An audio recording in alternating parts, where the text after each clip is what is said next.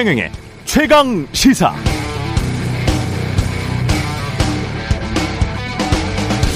네, 한국은행이 금리를 올렸습니다. 이제 기준금리 2.25% 그러나 금리가 단지 높다고 불안할 필요는 없습니다. 돈 금리는 상대값이고 비교치입니다. 그래서 더 중요한 것은 기축통화국인 미국의 금리보다 우리 금리가 높냐 낮냐 미국의 금리보다 계속 높게 갈 수 있는 경제 체력인가 아닌가에 주목하는 게 맞죠. 정말 불안해야 할 지점은 바로 여기에 있습니다. 우리 금리가 앞으로 미국 금리보다 상대적으로 낮을 수 있다는 점입니다. 고환율, 외국 자본 유출, 구조 조정이 우려되지만 인플레이션 때문에 또 미국이 금리를 계속 올리기 때문에 억지로 우리 경기 수준이나 경제 체력에 걸맞지 않게 금리를 올려야 한다면 그건 마치 감기 뒤끝에 아직 몸이 허약한 환자들 데리고 겨울 지리산 종주를 해야 한다는 것 할 수 있을까요? 지금도 아픈데 종주의 시간 동안 낙오자들이 발생할 확률이 큽니다. 그걸 시장에서는 구조 조정이라고 부릅니다만 구조 조정은 가볍게 쓸 수 있는 단어가 아니죠. 부도나 실업이라는 처참하고 끔찍한 현실을 물타기 한 단어가 바로 구조 조정입니다. 이때 국가가 할 수 있는 일은 무엇일까요? 낙오한 사람들을 구조하는 것. 최대한 사람들이 덜 낙오하도록 도와주는 것. 그러지 말고 그냥 시장에서 일어나는 현상이니 적자 생존, 정글의 법칙 그대로 놔두자라고 한다면 국가, 정부, 정치가 존재해야 할 의미, 우리가 세금 걷어서 각종 공무원들에게 월급 줘야 할 의미도 찾기가 힘듭니다.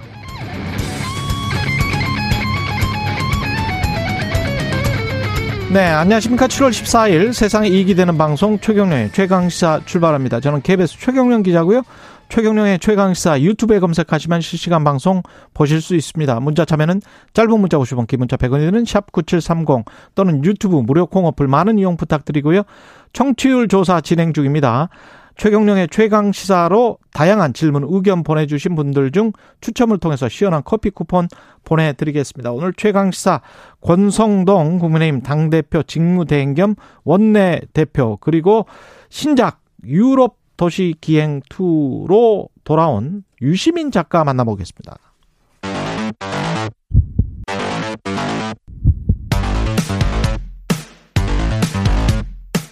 오늘 아침 가장 뜨거운 뉴스 뉴스 언박싱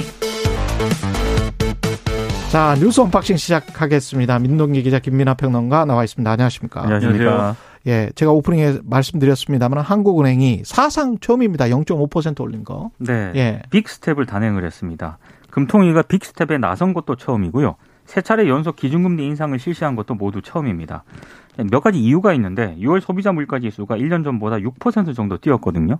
어, 그리고 이 확산 정도도 광범해지고 있는 그런 상황입니다. 이창용 한국은행 총재가 이에 대한 정책 대응이 중요하다고 판단했다. 이렇게 어제 설명을 했는데요. 일단 물가부터 잡겠다. 이걸 좀 강조한 것으로 보입니다. 또 오프닝 때 잠깐 말씀을 하셨지만 여기에다 원화 약세 그리고 한미 기준금리 역전 가능성 등도 금리 인상의 근거가 된 것으로 보이는데요. 근데 문제는 미 연방준비제도가 오는 그 이달 말쯤에 다시 자이언트 스텝을 밟을 가능성이 있다는 점인데 만약에 이렇게 되면은 미국 미국 기준 금리가 한국보다 조금 더 높아지게 되는 그런 상황이 됩니다. 미국도 1.75니까요. 그렇습니다. 예, 자이언트 스텝이라는 게 0.75를 이야기를 하는데 그렇습니다. 지금 제가 가장 최신 소식을 가져왔는데요. 6월 미국 소비자 물가 상승률이 나왔는데 9.1%가 나와 버렸어요. 네. 시장에서는 8.8 예상했거든요. 5월이 8.6이었기 때문에 8.8 제발 9라는 숫자는 안 보였으면 좋겠다라고 생각을 했는데 방금 전에 나온 숫자를 보니까 9.1%입니다. 그러면 거의 뭐 자이언트 스텝은 확실하죠. 자이언트가 아니고요. 제가 보기에는 이게 이런 말은 없어요. 사실은 빅 스텝이랄지 자이언트 네. 스텝이랄지 네. 언론이 갖다 붙인 말인데 빅 자이언트 스텝인 1%가 나올 수도 있습니다. 그 이야기가 지금 나오고 있고요. 이제 0.5%는 완전히 쏙 들어가 버렸고 0.75% 포인트나 1% 1%가 나올 수도 있습니다. 근데 만약에 그렇게 되면 서민들 입장에서는 굉장히 어려워질 수밖에 없고 특히 실질 소득이 감소하면서 빚이 만약에 있는 가게 같은 경우에는 더 어려워질 수밖에 없고요. 특히 우리 같은 경우에는 오는 9월쯤에 자영업자하고 소상공인에 대한 코로나19 금융 지원 조치가 종료가 되거든요. 그렇죠. 그렇게 되면은 아마 수면 아래 좀 잠복해 있던 여러 가지 부실들이 한꺼번에 터져 나올 가능성도 있습니다. 그러니까 전망이 이제 밝지 않은 게 이제 큰 문제예요. 이게 일시적으로 뭐 어, 급하게 이제 금리를 올렸다든지 뭐 그리고 이제 미국과의 금리에 이제 어 차이가 줄어든다든지 아예 역전된다든지 하는 것도 일시적으로 이제 일정 기간에 그런 거면은 사실 뭐 그렇게까지 큰 문제는 아니다라고 보는 이제 그런 목소리도 있는 것 같은데 근데 앞서 이제 최 기자님 말씀하셨듯이 그냥 그런 정도가 아니라 오늘 제가 언론에서 본 표현은 울트라 스텝이라고 썼어요. 네. 그러니까 별 스텝이 다 있구나라고 생각을 했는데 예. 그러니까 말씀하신 대로 이제 1.0% 포인트를 미국에서 거의 거기에 거기에 해당하는 기준금리 인상이 있을 수가 있다 라는 얘기까지 나오는 상황이고 바로 어제 저 캐나다 은행이 올려버렸잖아요. 그렇죠. 1%를. 예. 그리고 우리 입장에서도 사실 처음에 이제 야 이거 이 고물가 상황 심각하다라고 얘기를 했던 게 4%대 이제는 계속 볼 수가 있다. 이거 이 우려부터 시작한 건데 음. 이게 6% 그리고 앞으로 7%도 될 수 있다고 얘기하는 시점에서 어제 이창용 한국은행 총재가 지금의 금리 수준은 중립금리의 하단 정도이다라고 얘기를 했거든요. 그러니까 이 중립금리라는 게 시장을 과열시키지도 않고 그렇다고 이제 위축시키지도 않는 정도의 딱 맞는 수준의 금리다라고 얘기를 하는데 그게 하단 정도에 머무르고 있다라는 거는 아직도 금리 인상의 여력은 충분히 있고 충분히 할 것이다라는 걸로 받아들여지지 않습니까? 예. 그렇게 보면은 연말까지 예를 들면 지금 뭐 거의 3%될 수 있다 기준금리. 그렇죠. 라고 하는 예상에 대해서도 지금 상황에서는 그렇게 보는 거 합리적이다라고 한국은행 총재가 이렇게 얘기를 했어요. 그렇다라는 음. 것은 앞으로도 금리 인상의 폭은 계속해서 이제 좀 올라가는 쪽이 될 것이 될 수밖에 없기 때문에 그러면 이게 어쩔 수 없는 거지만 하지만 취약계층이라든가 이, 이, 이 계층을 타겟으로 한 어떤 종류의 대응, 대책 이런 것들은 또 필요한 것이기 때문에 거기에 대해서는 신경을 많이 쓸 필요가 있어 보입니다. 그 제가 오프닝에서 말씀드렸지만 상대치 비교치란 말이죠. 돈이나 금리라는 것은 결국은 다른 국제 통화랄지 다른 나라의 환율하고 계속 비교할 수밖에 없는데 우리가 한 2.75에서 3% 간다고 치면 미국이 3.5% 정도에서 멈춰주면 2018년에 미국과 한국의 금리 역전 현상이 한 1년 정도 됐었던 적이 있었거든요. 그때 한 0.75% 정도 차이가 났었어요. 그걸 생각, 그때 해외 자본 유출이 그렇게 심하지는 않았습니다. 그러면 3%고 미국이 3.5%를 가면 그래도 괜찮을 것 같아요. 그 금리가 역전이 된다고 하더라도. 그런데 미국이 4%까지 갈 가능성이 지금 있게 된 거거든요. 소비자 물가 상승률을 제가 말씀드린 이유는 이게 너무 올라버리면 미국은 더 크게 금리를 올릴 그렇죠. 수밖에 없고 그렇게 되면 연말에 4% 이상까지 가게 되면 우리랑 차이가 1% 포인트 이상 차이가 나게 되지 않습니까? 그렇게 되면 해외 자본 그 우리 국내에 있는 외국 자본의 유치율이 굉장히 심각해질 수가 있기 때문에 채권 시장을 포함한 금융 시장이 굉장히 변동성이 크게 일어날 가능성 그래서 제가 계속 통화 수합을 말씀을 드리, 드렸던 것이고 성일종 정책위 의장도 사실 그 부분에 관해서 굉장히 지금 신경을 쓰고 있는 여당도 그런 상황이거든요. 그런데 그래서 그거 이런 것들은 이제 정치로 좀 풀어줬으면 좋겠습니다. 저는 그 갭이 너무 크게 또 장기간 발생을 하면 한국 경제는 굉장히 안 좋은 상황이기 때문에 이거 통화 문제와 관련해서는 이 갭이 커질 수밖에 없을 것 같아요. 지금 금리 우리는 그 정도 형편은 안 돼요. 4%로 막 갈 수는 없어요. 우리는. 그렇죠. 예. 그러니까 그런 것들을 생각을 해보면 뭔가 외교와 정치로 좀 풀어줬으면 좋겠다 그런 생각이 듭니다. 코로나 과학 방역 관련해서 4차 접종을 확대 공고하기로 했습니다. 정부가 어제 코로나19 재유행 대비 방역 의료 대응 방안을 발표를 했는데요. 지금까지 4차 접종 대상자는 60살 이상 또는 면역 저하자, 그리고 요양병원 시설, 정신건강 증진 시설 입소자였는데 이제는 50살 이상, 18살 이상 기저질환자, 장애인 노숙인 시설 등 감염 취약 시설 입소자가 포함이 됩니다. 이렇게 되면 4차 접종 대상자가 857만 명 정도로 늘어날 것으로 보이는데요. 다만 확진자 7일 격리 의무는 이제 정부가 유지를 하는 것으로 일단 결론을 냈는데 전 국민 거리두기는 지양을 하기로 했습니다. 대신에 자발적인 거리두기를 권고를 하기로 했는데 아, 약간 좀 문제가 좀 있는 것 같아요. 4차 접종률을 끌어올릴 구체적인 대책 같은 거를 정부가 어제 내놓지를 못했거든요. 특히 만 60살 이상 4차 접종이 시작된 지 지금 석 달 정도가 지났는데도 불구하고 그렇게 접종률이 높은 상태는 아닙니다. 그럼에도 불구하고 방역 당국은 아, 접종 동료에 주력한다는 방침 외에 뭘 어떻게 구체적으로 하겠다는 내놓지를 못했고요. 아, 그리고 어, 지금 지난 3년 동안 우리나라가 아직도 아파도 쉴 수 없는 그런 회사들이 적지 않거든요. 이런 상황에서 과연 자율 방역, 방역을 했을 때 실효성을 가질 수 있겠느냐라는 어떤 그런 지적도 나오고 있습니다. 특히 코로나19에 감염이 돼서 격리될 경우에 원래 한 10만 원에서 15만 원씩 생활 지원금을 지급을 했었는데 이게 지난 11일부터 축소가 됐고요. 중소기업 유급 휴가비 지원도 축소된 상태거든요.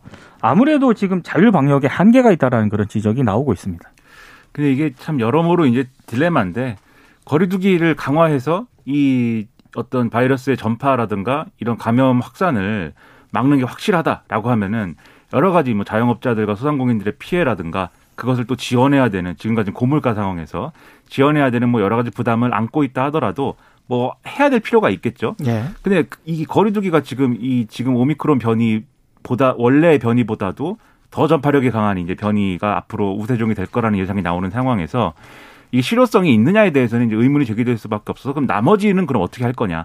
거리두기는 뭐 그렇다 하더라도 나머지에서 지금보다 더 효율적이고 더 잘 작동할 수 있는 방향 어떻게 할 거냐에 대해서는 추가로 고민해야 되겠지만 근데 사실 이제 이전 정권에서 하던 것 이상의 어떤 이 해법이라든가 그런 방식이 지금과 같은 이 현재 시점에 있을 것이냐에 대해서는 좀 제가 이 평론가가 볼 때는 좀 회의적인 부분들도 있습니다. 그래서 음. 비슷한 이제 흐름으로 가지 않을까 싶은데 그럼 다만 이제 그런 의문은 좀 남는 거예요. 왜 이제 이전 정권에서 했던 방역에 대해서는 정치 방역이다 이렇게 했고 이제 새 정부가 들어서면은 과학 방역을 할 거야라고 얘기했는데 왜 이게 차이가 없지? 이런 의문이 있을 수 있거든요. 국민들 입장에서는. 예. 그래서 그런 부분은 제대로 이제 설명을 하고 예를 들면 그게 좀 선거 때 너무 과장됐던 어떤 표현이라든지 이런 것들에 대한 평가들이 좀 있어야 될 것 같고 방역은 방역대로 정부가 좀 이렇게 최선을 다해서 하는 그런 부분들에 대해서 우리가 협조적으로 이제 어좀 이렇게 가면서 이 상황을 극복해내는 게 필요하다고 생각을 합니다.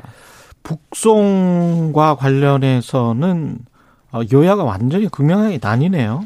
그러니까 어제 대통령실이 북한 어민 북송 사건을 반인륜적 범죄 행위로 규정을 하면서 철저한 진상 규명을 강조를 했습니다. 그러니까 이게 맥락이 좀 있는데요. 국정원의 전임 국정원장 고발 사건이 있었고 예. 통일부가 송환 당시 사진을 공개를 하지 않았습니까? 그랬죠. 대통령실이 이걸 반인륜적인 범죄 행위로 규정을 했기 때문에 사실상 문재인 정부를 대상으로 한 사정이 본격화될 것이다라는 그런 전망이 나오고 있는데요. 음. 근데 이게 북송 사건과 관련해서는 약간의 설명이 좀 필요합니다. 예. 2019년 10월 말에 북한 선원 두 명이 동료 16명을 살해한 다음에 NLN으로 이제 남하를 했고요. 원래 이제 러시아나 북한 해역에서 어로 작업을 하던 사람들이었는데 다른 선원 한 명과 함께 이 선장이 가혹행위를 한다는 이유로 선장과 다른 어미 두 명을 죽여서 바다에 수장을 합니다. 그리고 이 범행을 감추기 위해서 남은 동료 선원 13명도 차례로 죽여서 수장을 했는데 예. 도피 자금을 마련하기 위해서 북한 김제항으로 갔다가 한 명이 잡힙니다. 음. 그래서 남은 두 명이 배를 타고 북한 경비정의 추격을 피해서 이제 동해 NLL 이쪽으로 남하를 했는데요. 당시 문재인 정부가 이들의 귀순의 진정성이 없다고 판단한 근거가 몇 가지가 있는데 원래 그 4월에 걸쳐서 한국 해군을 피해 도망을 다녔다라는 점 하나 있고요. 또 하나는 해군 특전 요원들이 배에 들어가서 제압을 해서 붙잡혔다는 점. 그리고 아. 정부 합동신문 과정에서 동료 어민 살해 직후에 일단 돌아가자. 어, 죽더라도 조국에서 죽자고 결의해서 김책항으로 돌아간 점. 그리고 마지막으로 해군에 붙잡혔을 때 자살하려는 생각을 했다고 진술을 했거든요. 음. 이런 점 등을 감안을 했을 때 당시 문재인 정부는 귀순에 좀 진정성이 없다라고 판단을 했고 이걸 이제 국회 공식 보고까지 했습니다. 그리고 당시 야당 의원이었던 이해훈 정보위원장이 이 보고를 듣고 영화 황해가 생각이 났다. 이런 사람이 귀순해서 우리 국민 속에 섞인다면 너무 끔찍한 일이다. 정부의 추방 결정에 힘을 싣기도 했는데 당시 김무성 의원도 비슷한 이야기를 그렇습니다. 했죠. 그런데 예. 갑자기 이제 통일부가 입장을 번복을 하면서 여야 입장이 극하게 지금 대립을 하고 있는 그런 상황입니다. 저는 이제 세 가지를 얘기하고 싶은데 첫 음. 번째로 이 당시 문재인 정부가 이 선언들에 대해서 이런 방식으로 처리를 한 거에 대해서는 저는 상당히 좀 유감이 있습니다. 저 개인의 입장에서는. 아, 그래요? 왜냐하면은 음. 이분들이 어쨌든 뭐 이게 어 여러 가지로 뭐이 뭡니까 살인자이고 뭐 여러 가지 이제 범죄자라는 맥락이 있긴 하지만 예. 어, 이 북한으로 북송됐을 경우에 그 자신들이 저지른 죄에 대해서 제대로 어떤 제대로 된 재판이나 이런 것들을 보장받을 아. 수 없는 상태인데 예. 그냥 이렇게 어, 후다닥 보내버린 것이 저는 이게 이건 좀 어, 여러모로 이제 유감스러운 부분인데 인권이라는 측면에서 그렇습니다. 예. 그런 부분이 분명히 있는데 근데 두 번째로 이제 그러면 그렇게 보내버린 이유가 예를 들면 이제 이 지금 이제 보수 정치권에서 주장하는 것처럼 북한의 굴종적인 태도를 보이면서 뭔가 이런 남북 관계를 다시 잘해보려는 의도 때문에 그랬던 거냐. 근데 저는 그건 좀 이해가 안 되는 게 이 사람들이 이렇게 돌려보내면 북한에 좋을 게 뭐인 것인지도 잘 모르겠고 음. 그리고 하노이 회담 결렬 이후에 그러면은 모든 이런 탈북자나 귀순자들이 다 그럼 북송된 것이냐. 그렇지 않거든요. 그러니까 이 사람들에게만 해당하는 어떤 종류의 사정이 있다고 판단했을 거고 그게 아마 지금 민, 민동기 기자님 말씀하신 그 당시에 그 설명에 다 나와 있다고 생각을 하는데 그렇다라고 한다면은 어 이게 이제 뭐 북한의 굴종적인 태도라거나 이렇게 볼 수는 없는 것이고 다만 저는 이제 편의주의적으로 대한 게 아닌가라는 생각을 하고 있습니다. 세 번째로는 이런 정치적인 비판과 유감 표현 이런 것들이 있을 수가 있는데 음. 그럼 마지막으로 이게 사법적 단죄의 영역에서 다뤄질 문제인가? 저는 이 부분에 있어서는 그건 또 아니지 않는가라는 생각을 하는데 왜냐하면 이게 사법적으로 이게 잘한 거냐 또는 절차적으로 무리한 거냐를 판단하기 위해서는 이 사건의 본질적인 부분들이 재판에서 증명이 될 정도로 사실 확인이 되는 어떤 그런 과정이 있어야 돼요. 근데 북한에서 저지른 일이기 때문에 알 그렇죠. 수가 없잖아요. 그 그렇죠. 증거가 네. 없습니다. 그런 네. 그런 것들이 불가능하고 그런데다가 어 예를 들면 이게 또 어떤 피해 유족이라든가 뭐 이런 분들이 있어서 진상 규명을 요구하고 있다거나 이렇다고 하면 그걸 알아내기 위해서라도 좀 뭔가 이제 조치가 필요할 수 있지만 이런 회색지대에서 일어나는 이제 정부의 판단이나 이런 것들에 대해서는 결국 어느 정도는 이게 통치행위다라는 거를 인정해 줄 필요- 필요도 있다고 저는 보이거든요. 그런데 예를 들면 대통령 그런 연장선에서 보면은 대통령실의 이런 입장 표명이 저는 굉장히 부적절하다고 보는 게 이게 일종의 반인류적 범죄 행위라는 것을 규정을 먼저 해버린 거잖아요. 여러 가지 음. 전제를 달긴 했지만 예. 이거는 이제 사법적 판단에 사법적 기준에 의한 어떤 조, 조치를 요구하는 것이기 때문에 그런 점에서 이제 적절한가의 의문이 있고 그다음에 이 대변인이 언론인 출신 고참 기자 출신입니다. 강인선 대변인. 그렇습니다. 예. 그런데 제가 볼 때는 사실의 곡이 있어요. 뭐라고 음. 했냐면 어, 귀순 의사가 전혀 없었다던 문재인 정부의 설명과는 이 공개된 사진의 모습은 너무나 다르다. 아니에요. 이렇게 그건. 표현했는데 예. 문재인 정부에서 이, 이 귀순 의사가 전혀 없다고 얘기한 게 아니라 귀순 의사가 있다고 얘기를 하는데 진정성을 인정할 수 맞습니다. 없다라고 판단했다는 거거든요. 그렇죠. 그럼 이건 그 완전히 다른 얘기이기 때문에 대통령실이 그럼 왜 그런 이제 사실과 다른 얘기를 했느냐에 대해서는 다른 정치적 해석이 막 따라붙을 수밖에 없어요. 아, 이게 본격적으로 전 정부에 대한 이 targeting한 뭔가를 하려는구나. 그런 상황을 최대한 방지하면서 이제 해야 되는데 그렇지 않은 반대 지금 상황으로 가고 있기 때문에 targeting을 제대로 한 건지는 모르겠습니다. 그렇죠. 상당히 우려가 됩니다. 그래서 가령 예를 들자면 멕시코에서 살인을 저지르고 미국으로 도피한 사람을 미국 어 미국의 이민 관세국이라고 있어요. ICE라고 있는데 ICE 어 그 거기에서 추방을 안 하냐고 하면 다 추방해요. 몇 년 동안 한 700명 정도 다 추방을 했고요. 그게 다른 나라에서 범죄를 저지르고 물론 헌법적으로 한반도 부속 영토는 우리 땅 이렇게 돼 있고 저기에 있는 북한 국- 주민들이 아, 우리 동포다. 이런 특수한 관- 게 있죠. 근데 헌법재판소에서 또 나온 거는 남북한의 특수관계를 고려해서 이거는 특수 상황이고 사실상 국가로 인정하는 듯한 그런 또 판결 그 결정이 있습니다. 그렇죠. 그래서 헌법재판소에 그런 결정이 있기 때문에 여러 가지 정치적인 고려를 해봐야 되는 것이고 멕시코나 미국의 상황을 봤을 때는 국제적으로는 그렇다.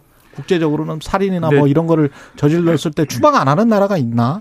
그렇습니다. 그런 네. 부분이 또 있는데 예. 또 지금 말씀하셨듯이 그 사례를 그대로 적용할 수 있냐도 논란의 여진이 있어 그렇죠. 보이거든요. 이, 이 그러면 있죠. 제가 예. 볼 때는 이전 정부에서 이 상황은 이런 특수한 상황이기 때문에 음. 어떻게 하는 게 좋은지에 대해서 그러니까 제가 좀 이상적으로 말씀드리는 거지만 음. 언론적으로 어떻게 하면 이런 상황에서는 어떻게 하는 게 좋은지에 대해서 논의를 할 수 있었어야 되고 음. 그러한 기준을 만들기 위한 논의를 진행하는 게 필요했는데 우리 동포인가? 그렇죠. 그런 예 이런 상황에서는 이제 어떻게 해야 되느냐 예 재판을. 하는 게 맞는 것이냐? 그렇죠. 근데 그- 한국에서 재판을 한다 그래 그렇다 하더라도 법적으로 처벌할 수 있는 근거가 과연 있느냐? 무죄 추정의 원칙이니까요. 그렇죠. 증거가 예. 없는 상황에서 그렇죠. 그런 뭐 현실적인 문제도 있고 여러 가지 복잡한 어떤 정무적인 사안이라고 생각을 하거든요. 그래서 그때 그런 게 가능했어야 되는데. 아쉽다라고 예. 생각합니다. 예, 뉴스 언박싱 민동기 기자 김민하 평론가였습니다. 고맙습니다. 고맙습니다. KBS 일라디오 최경영의 최강시사 듣고 계신 지금 시각 7시 40분으로 향하고 있습니다. 오늘 하루 이슈의 중심. 당신의 아침을 책임지는 직격 인터뷰. 여러분은 지금 KBS 일라디오 최경영의 최강 시사와 함께하고 계십니다. 네, 이준석 국민의힘 대표가 당원권 정지 6개월 중징계 받으면서 권성동 당 대표 직무대행 겸 원내 대표가 원톱 체제로 당을 이끌게 됐습니다. 마침 원내 대표 취임 100일 앞둔 시기이기도 합니다. 권성동 당 대표 직무대행 겸 원내 대표 예, 직접 전화 연결돼 있습니다. 안녕하세요. 예, 안녕하세요. 권성동입니다. 예, 타이틀이 이제 아주 길게 되셨습니다. 당 대표 그냥 원내대표라고 한번 불러 주십시오. 예. 그 취임 100일이시고 지금 일단은 당 대표 직무대행 체제로 가기로 돼 있어서 안정을 찾아가는 모습인데 수습 과정에서 뭘 가장 중요하게 챙기실 예정인가요? 뭐 우선 당내 내부 문제로 인해서 예. 국민 여러분들께 심려를 끼쳐드려서 송가던 말씀을 먼저 올리고요. 음.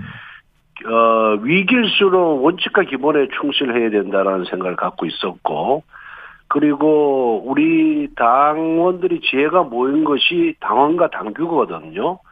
그래서 당원과 당규에 맞춰서 어, 이렇게 해결이 됐다는 말씀을 드리겠습니다. 예. 어제 그런데 아직까지도 약간 갈등 갈등의 불씨가 남아 있는 것 같은 게 조경태 의원 인터뷰를 했었는데 예.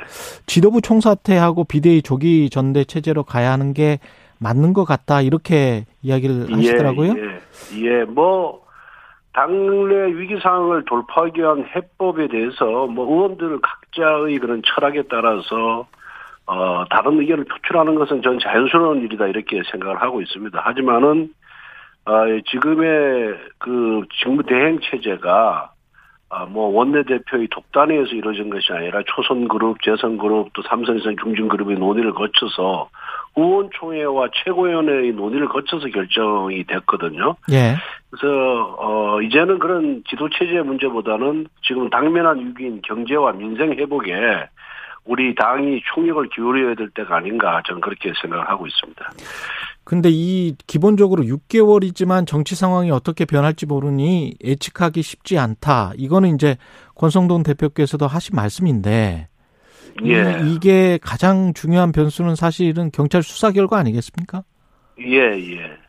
그 어떻게 나올 거라고 보세요? 만약에 어떻게. 나오면 또 어떻게 또 대응할지도 그 뭐 윤리 그런 논의 과정에서도 여러 뭐 시나리오가 제시가 되었는데 저는 거기에 대해서 단 한 번도 예단하지 않았거든요. 예.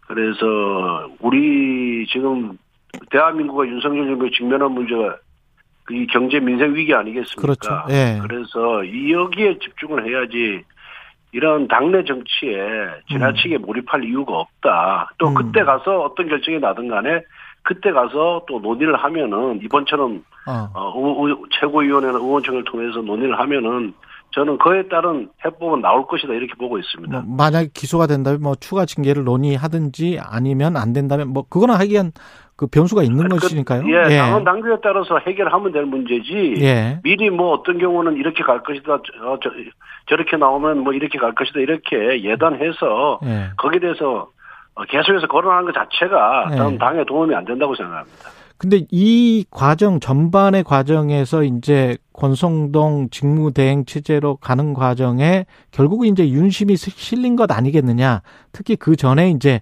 윤석열 대통령과 지금 대표께서 만났기 때문에 그런 이, 이야기들 분석들에 관해서는 어떻게 생각하십니까? 뭐 저- 어떤 정치 행위에 대한 해석은 각각 이다 이루어지고 있고 네. 그런 해석에 대해서 제가 일일이 언급하는 것 자체가 예. 그뭐 불필요한 또 다른 불필요한 또 논란을 일으킬 그래요. 수 있어서 예. 저는 가급적이면 그런 부분에 대해서는 언급을 안 하고 있거든요. 음. 어, 하지만은 또 뭐 대통령과의 만남 여부, 비공개 회동 여부 및 또 회동에서의 대화 내용을 언급하는 것은 저는 적절치 않다라고 생각하고 어느 기자한테도 지금 확인을 안 해주고 있습니다. 음. 아, 그런데 뭐 아시다시피 대통령께서는 과거에도 헌법 정신에 입각해가지고 어, 각종 위기를 돌파해온 그런 분이거든요. 예. 근데 이 지도 체제 문제는 이미 이준석 당대표에 대한 윤리위 결정이 있는 그 당일 금요일 날, 지난 그 금요일 날에 지난주 금요일에 이미 어 이렇게 직무대행체제를 갈 수밖에 없다는 것을 발표를 한 사안입니다. 예. 예, 그래서 그 정도만 말씀을 드리겠습니다. 예. 사실상 윤심이 실렸다는 말씀 같기도 하고 근데 당일 당일 만찬에 이제 장재훈 의원이 빠졌고 장재훈 의원은 조기 전당대회 지지자처럼 비춰지고 있어요. 글쎄 뭐 음. 저는 장 장재원 의원이 어떤 주장을 하고 있는지 음. 거기에 대해서 제가 아는 바가 없고 예. 어 아마 뭐 그날도 지역에서 무슨 어, 피치 못할 일- 일정이 있어서 예, 어, 예. 불참한 부산- 것이 아닌가 그렇게 얘기를 들었습니다. 예. 그 장재훈 의원과의 관계 특히 이제 민들레 모임 어 있었고 민들레 모임 때 영원한 형 이 권성동 형이다. 장재훈 의원은 이번 뭐 정권에서는 절대 갈등이 없을 것이다. 이렇게 이제 이야기를 하긴 했었습니다. 예. 아, 뭐 관계 좋습니다. 예. 관계 관계 좋으세요?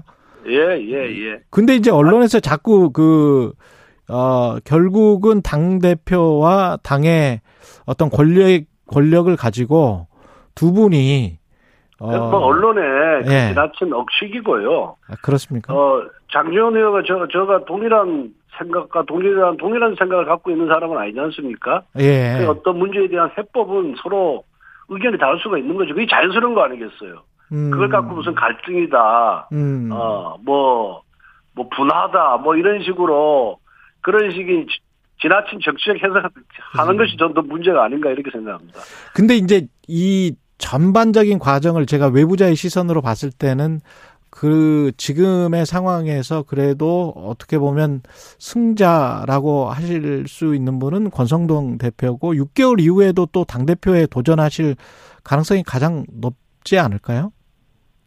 그건 뭐, 지금으로서는 원내대표 역할을 하는데도, 어, 시간이 부족할 정도이기 때문에. 예. 그 정도만 답하겠습니다. 예, 예. 이준석 대표와는 혹시 연락을 하셨었습니까? 이제 최근에? 뭐 아직은 못 아직은 못했습니다. 예, 예, 예. 그 광주 부동산에 오른 근황 뭐 SNS 통해서 알리고 그랬었는데 이준석 대표가 어떻게 대응할지에 관해서는 뭐라고 충고를 해주고 싶으세요? 어, 어, 당 대표이시기 때문에 음. 당헌 당규에 따라서 설립된 기구의 결정을 어, 다른 당원보다 누구보다도 존중을 해야 된다, 수용을 해야 된다라는 말씀을 드리고 싶습니다. 예. 음. 그 야당 쪽에서는 특히 뭐 민주당 우상호 비대위원장은 이게 어떤 그 윤핵관들의 작품이다. 뭐 이런 식의 언급을 하더라고요. 그러면서 배경이 정치적 배경이 분명히 있는 것이다. 뭐 그분 전매 특허가 갈라치기 하는 거 아닙니까? 어? 예. 상대당의 그런 내부를 굉장히 즐기는 듯, 듯 예. 즐기고 있는 듯한 그런 모습을 보이던데, 예. 뭐 그런 갈라치기 명수의 말씀에 제가 뭐라고 답하겠습니까? 예. 원구성과 관련해서는 지금 나오는 소식들을 보면 과방위가 이슈인 것 같은데 맞습니까? 글쎄, 뭐 저도 그런 것을 알고 있고요. 예. 어, 뭐 과방위를 꼭 민주당이 차지해야 되겠다. 또 음. 행안위도 차지. 원래 행안위는 원래 전통적으로 여당이 맡아왔거든요. 예. 그런데 뭐 행안위도 차지하고 과방위도 차지하겠다 이렇게 어 민주당의 원내 수석이 계속해서 고집을 피워서 더 음. 이상 협상이 안 되고 있는 것으로 알고 있습니다. 그 민주당은 대신에 법사위와 운영위를 양보하겠다. 그러면 아니 그러니까 뭐 운영 그 양보가 아니죠. 예. 법사위와 법사위는 의장과 다른 당이 갖고 가는 건 당연한 거고 민주당이 이미 작년에 문서로서 음. 합의문으로서 이미 어, 국민의힘이 맡기로 이렇게 약속을 한 사안이고 운영위는 전통적으로 여당이 가졌거든요. 예. 근데 우리가 협상 과정에서 여당 우리 운영이 민주당 갖고 가라. 어 무슨 저게 어 우리가 꼭 운영이 고집하는 거 아니다라는 얘기도 충분히 했는데 어, 자기들이 안 갖고 가겠다고 지금 하는 겁니다. 예. 민주당이 과방위에 집착하는 거는 방송 언론 자유 뭐 어, 방- 방송법 지배 구조를 예. 바꾸려고 하는데 음. 민주당이 문재인 정권 5년 내내 국회 운영 개선을 위해서 노력도 안 했고요. 예. 법사위 그런 막강한 권한을 갖고 있는 것도 다 활용을 했고, 그 다음에 자기들이 야당일 때 방송 지배 구조를 바꾸겠다라고 여러 가지 안을 냈는데 집권하자마자 입 딱 다물고 그냥 그대로 현행 법대로 그대로 다 임명을 했거든요. 음. 그런데 야당이 되자마자 또 지배 구조 바꾸겠다고 저렇게 난리 치는 거예요. 음. 그러니까 아무 진정성이 없는 거죠. 자신들이 여당일 때와 야당일 때의 태도가 180도 달라지고 있습니다, 지금. 민주당은 여당이 방송을 장악하려고 해서 예? 민주당은 여당이 방송을 장악하려고 해서 우리가 과방위를 맡아야 된다고 그런 입장인 아니, 것 같아요. 우리가, 우리, 우리 여당이 어떻게 방송을 장악할 수 있겠어요. 음.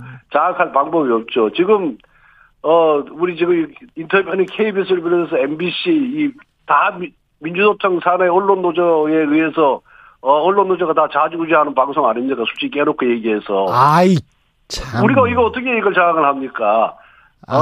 물론 사장 임명권이 대통령한테 있지만 사장이 임명했다고 해가지고 네. 어그저 대다수를 차지하고 있는 민주노총 소속 노조원들이 그 사장 말 듣겠습니까? 잠깐만요. 그러니까 지금 말씀하신 거는 정치적인 발언이어서 제가 그냥 예. 넘어가긴 하지만 언론인 입장에서는 민주노총 산하의 조직원이 장악했다 이거는 아니 사실은 그 사실 아니에요. 사실. 이거 예. 이거는 언론인의 개인의 양심의 자유에 굉장히 반하는 말씀이세요. 다 생각들이 다르기 때문에 그렇습니까? 그렇- 예, 그렇잖아요. 그거는 말이 안 되죠. 그렇게 아니 그렇게 시- 말씀 그렇게 한, 한꺼번에 이제 말씀을 해버리면 그러면 저 아, 근데 우리가 보기에는 그래요. 우리가 보기에는 뭐 여기서 논쟁할 건 아니지만은 네. 음. KBS하고 나하고 논쟁할 건 아니지만은 그렇죠. 예. 아니 저는 이제 개인적으로는 예. 개인의 양심의 자유는 다 따로 있다는 거죠. 예. 예. 아, 그럼 MBC 같은 것도 보세요. 다 민주노총 소속 그런 사람들이 다 사장하고 지, 지도부에 다 있는 거 아니겠습니까, 지금.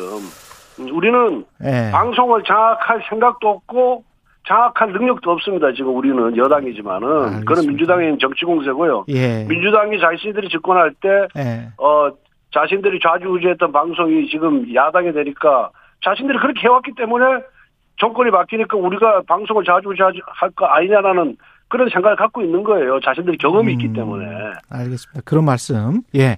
국정 지지도 관련해서는 지금 걱정이 많으실 것 같은데 어떻게 그 돌파해야 된다고 생각하세요? 글쎄 이게 뭐 정말 어려운 문제인데 예. 이 경제 위기가 우크라이나 그런 전쟁하고 뭐 고유가 고금리 등 대적 요인이 주로 많이 작용을 하고 있고 예. 또 지난 정권에서 또 어 정말 어- 어려운 경제 환경을 물려받았거든요. 뭐 그렇다고 해서 우리가 이제 실력을 발휘해서 어 이걸 이제 극복을 해야 되는 것은 우리 정권의 임무고 우리 당의 임무입니다. 음. 어 하여튼 무한 책임을 느끼고 있고요. 어 그렇지만은 이제 국내의 정책 수단 조합에 의해서 이런 경제 위기에 있을 때 물가를 잡는 데는 어 사실상 한계가 있다는 솔직한 말씀도 드립니다.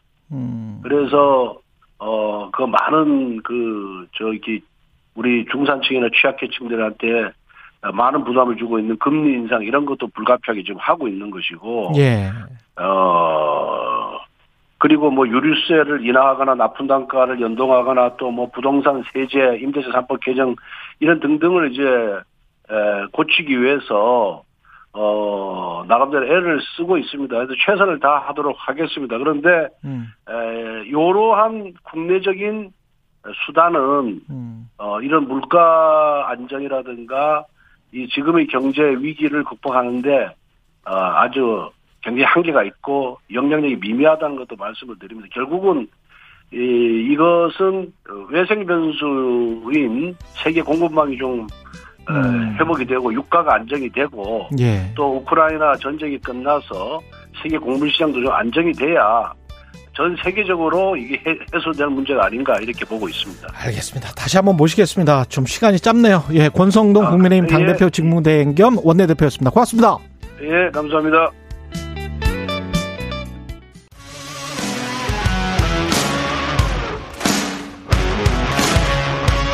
오늘 하루 이슈의 중심 최경영의 최강 시사. 네, 믿고 읽는 작가 유시민 전 노무현 재단 이사장이 얼마 전 여행기를 펴냈는데요. 유럽 도시기행 시리즈 두 번째 책인데 도시가 하나의 텍스트라면 그 도시를 둘러싸고 있는 콘텍스트, 예, 맥락, 예, 꼼꼼하게 읽어내는 유시민만의 특별한 여행법을 느낄 수 있는 책이라고 합니다. 오늘 스튜디오에 모셨습니다, 작가님. 아, 예, 안녕하세요. 예. 네. 유시민 작가님 모셨고요. 지금 저 작가로서 살아오신 게 지금 35년 되신 거죠. 예, 그쯤 되죠. 예. 생, 생계형 작가라고 제가 말씀드려도 될까요? 아, 그럼요. 그, 예, 조지 오웰 선생이 이제 생계를 위해서 빼고 나머지 네 가지 글 쓰는 이유 그 쓴 적이 있어요. 예. 나는 왜 쓰는가라는 예. 에세이에. 예, 근데 그분도 되게 가난했는데 왜 생계를 위한 경우를 제외하고 했는지 모르겠어요. 생계가 되게 중요하거든요. 글 쓰는 사람도. 그 조지 오웰에 비해서는 저 유시민 작가님이 훨씬 더 저 부유하지 않으십니까? 아, 조지 오웰도 원래는 명문 이튼 스쿨 출신이잖아요. 예. 우리나라로 아, 치면 귀족이- 옛날 경기고가 명문 시절에 경기고등학교 예. 나와가지고 예. 군대 지원해서 간 거 비슷, 하사관 지원한 거 비슷하거든요. 유성룡 가문이시잖아요. 아, 저요? 저는 그, 예. 뭐, 저는 그냥 하여튼 어, 자기 힘으로 살아야 되니까 예. 돈 버는 재주가 글 쓰는 것밖에 없어서 음. 저는 처음부터 지금까지 계속 생계형 작가입니다. 그러시군요. 근데 그 책이 이번 책은 네 군데죠. 예. 빈 부다페스트, 프라, 드레스덴. 이거는 그 도시를 왜 선정을 하신 이유가 있으세요? 그, 이제 중요한 도시 하나 찍고 예. 그 거기 갈 때 같이 다닐 수 있는 인근 도시를 또 찍고 아. 그 지역별로 묶은 거예요. 지역별로. 예, 삼겹살 부위별로 먹듯이. 예. 그 일권에서는 음. 이제 아테네, 로마, 이스탄불, 이스탄불. 파리 여기는 이렇게 이제 암소 한 마리 먹듯이 부위별로 아, 요렇게 제일, 제일. 중요한 부위를 예. 떠서 이제 한 접시 만든 거고요. 예. 요거는 이제 뭐 오늘은 갈비살이다. 이러면 갈비 근처에 것만 먹는 거죠. 근데 유럽을 가시는 게 그 중세 어떤 정치, 역사, 신, 뭘 느끼기 위해서 가시는 겁니까? 건물? 어, 그 도시는 사람이 만든 거잖아요. 네. 도시를 가면 자연 풍광이 좋은 데 가는 것과 달리 음. 그 모든 공간을 다 사람이 만든 거기 때문에 그걸 만든 사람들을 또는 그 공간에서 살았던 사람들을 만날 수 있죠. 어. 예. 그래서 그 주- 주로 사람과 사람의 어떤 인생과 그 사람이 그 인생에서 이룬 것과 음. 남긴 것과 사라진 것과 이런 것들 보면서 아 인생이 이런 거구나 그런 거좀 느껴보는 거죠. 감정을 느끼러 가는 거죠. 여행을 한다는 거. 그렇죠. 예. 감정을 느끼러 간다. 예. 역사 속 인물들과 좀 호응도 해 보셨습니까?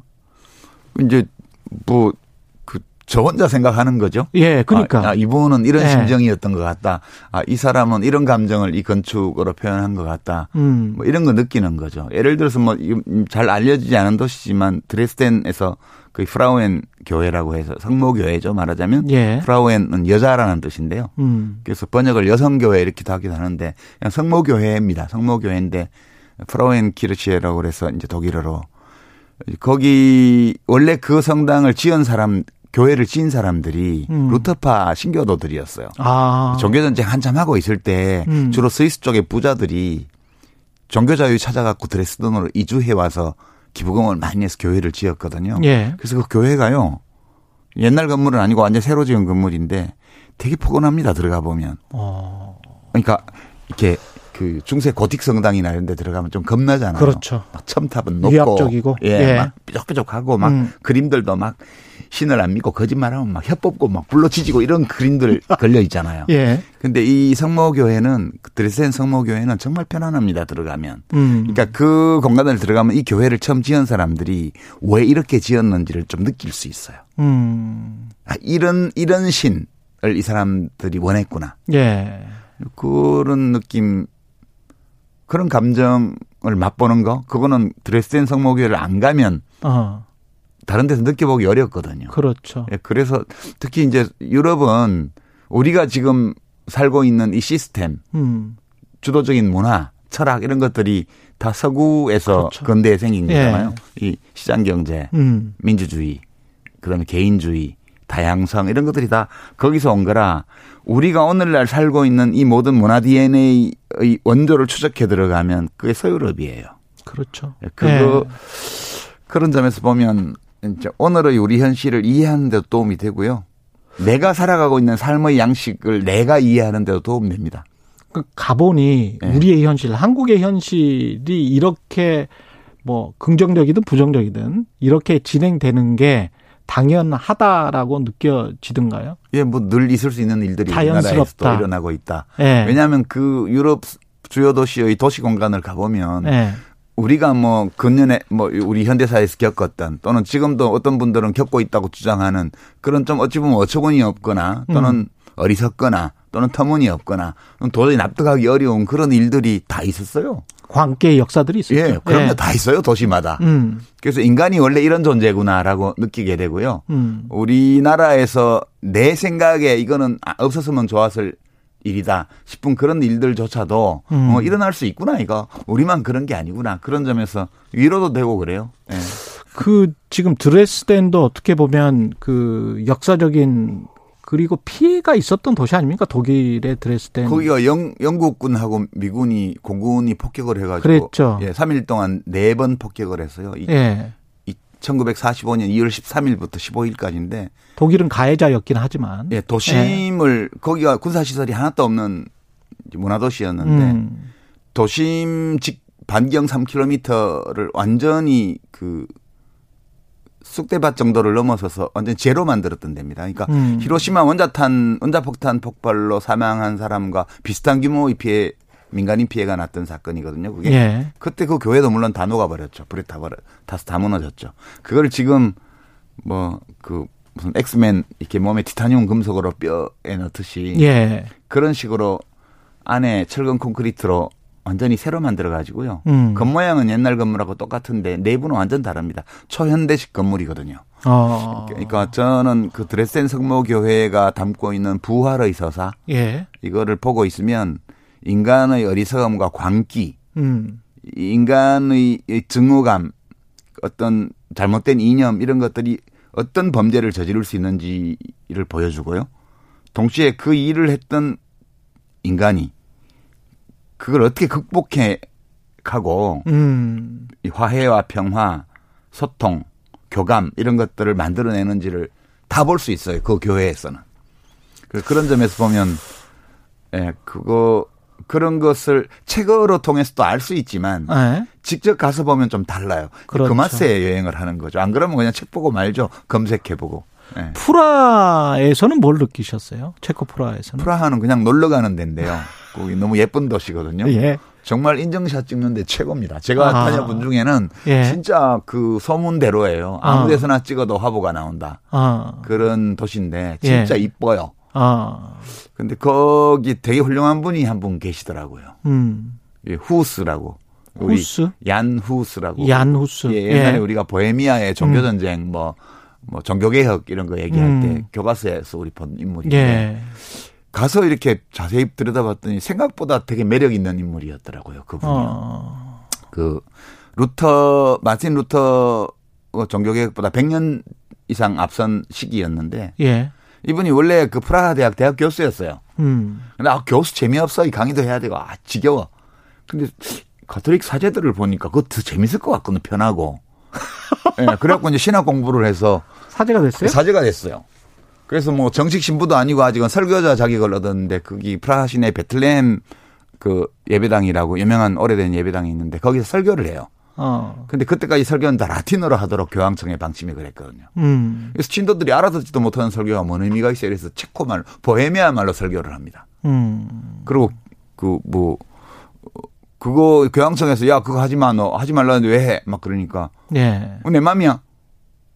그리고 이제 루트하고 똑같은 주장을 하죠. 면제부 같은 거 비판하고요. 음. 돈 받고 그 구원을 판다는 건 있을 수 없다. 음. 그리고 이제 사제도 부패하고 범죄를 저지르면 감옥 보내야 된다. 예. 그리고 시- 이, 이 구원은 이 사제에게 있는 게 아니고 교회나 사제에 있는 게 아니고 성서에 있는 거다. 이런 음. 주장을 하죠. 그래서 결국은 교황청에 붙잡혀갖고 화형당해요. 얀후스라는 사람이. 음. 근데 화형당할 때까지도 절대 자기 생각을 안 굽힙니다. 파문당하고 붙잡혀서 화형당했는데. 근데 지금의 생각인데. 예, 그분을 따르는 보헤미아 민중들이 이 얀후스가 화형당하고 나서 후스파라는 정치 결사를 만들어서 그때부터 이 로마 교황청과 세속 권력 보헤미아 왕이 결탁해서 어, 억누르고 있던 그 어가베리에서 저항을 시작을 하죠. 결국 유럽 중세가 그 보헤미아 사람들의 그 종교 권력에 대한 저항 때문에 음. 무너져 가지고요. 30년 전쟁이 일어나고 베스팔렌 조약 체결돼서 신교가 다 인정을 받게 됩니다. 그러면서 사- 유럽 중세가 무너지죠. 대단한 사건인데요. 되게 매력적인 인물입니다. 그- 결국은 네. 처절한 핍박과 완전한 무너짐이 있어야 뭔가 다시 꽃피어지는 거네요. 근데 이제 그분의 게. 생애를 보면 예. 내가 이 세상을 바꿔야 돼 이렇게 해서 한건산 아닌 건. 아니고? 아니고 그냥 예, 그 가톨릭 설교자로서 종교인으로서 어. 자기가 옳다는 옳다고 믿는 대로 행한 거예요. 가셨을 때는 우크라이나 전쟁이 없었 던 때입니까? 예, 그거 제가 코로나 터지기 전에 갔으니까요. 그렇죠. 예. 예. 지금 그 여러 가지 가, 갔다 오셔서 그런 생각이 드실 것 같아요. 지금 유럽이 사실상 전쟁 중이고 유럽은 뭐 중세기 내내 전쟁 중이었던 사실 지역이죠. 지금 가신 곳들도 부다페스트, 프라하, 드레스덴도 다 전쟁을 겪었던 도시들 아닙니까? 아, 유럽은 전쟁을 안 겪은 도시가 없죠. 예. 어, 우리나라는 뭐 100년, 200년에 한 번 누가 쳐들어와갖고 뭐 전쟁이 있었고 의병했다 이거잖아요. 그 예. 기억이 지금 뭐 지금 임진왜란 같으면 그 500년이 지났는데 예.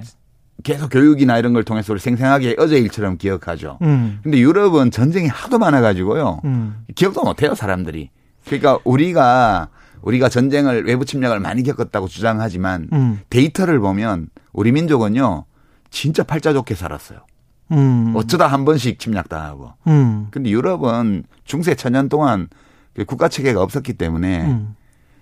그말 시도 때도 없이 전쟁을 했습니다. 거기. 2차 대전 이- 이후에 어떻게 생각하면 없죠. 유럽 내에서. 예. 어, 오랜만에 일어나는 전쟁인데 예. 우크라이나 전쟁이 그 지금 상황은 어떻게 보고 계세요? 난 저는 저 작가님이 지금 우크라이나 전쟁이랄지 국제 정세랄지 미중 간의 갈등, 러시아 뭐 이 상황을 좀 충분히 보실 수 있는 해안과 통찰력이 있을 것 같은데 그런 건 없고요. 저도 뉴스 보고 아는 거죠. 뭐 저도 뉴스 보고 아는데 예. 약간 이게 그 지금 민족주의가 한물 갔다 이렇게 얘기를 하는데 음. 세계화 예. 이게 시작이 되면서 예. 이제 우크라이나 전쟁은 여전히 인간이 부족 인간임을 깨우쳐 주죠. 음. 우리가 문명사가 만 년 정도 됐는데 그뭐 호모사피엔스가 한 20만 년 정도 됐다고 그러는데 지, 지구상에 나타난 지가요. 음. 그 대부분의 기간을 작은 규모의 공동체에서 살았거든요. 음. 그래서 기본적으로 우리는 자기하고 비슷한 존재에 대해서는 우호적이고 음. 자기하고 조금 다르면 적대적이에요. 이게 부족 인간의 특징인데. 예. 결국은 저게 보면 그 러시아 민족주의가 있고 음. 이 공격적이고 팽창적인 그리고 우크라이나 민족주의가 있고 오랫동안 러시아인들한테 시달렸던 그 돈바스 지역의 러시아계 주민들이 다수인 지역이 우크라이나에 속해 있으니까 거긴 이제 또 벗어나고 싶어 하고 음. 그걸 명분으로 삼아서 이제 권력자들이 전쟁을 일으키고 뭐 이런 스토리예요. 이게 별로 새로운 게 아니고 늘 음. 있던 스토리 중에 하나가 지금 또 생긴 거고 그렇죠. 예. 그게 이제 21세기 들어와서 이렇게 19세기적인 이런 전쟁이 생긴 이유는 음. 러시아가 명목만 공화국이고 사실은 푸틴의 짜르 체제죠. 음. 그러니까 러시아의 러시아 정치의 후진성 이런 것들이 이 전쟁 이것이 전쟁으로 치닫게 된 근본 원인 같고요. 예.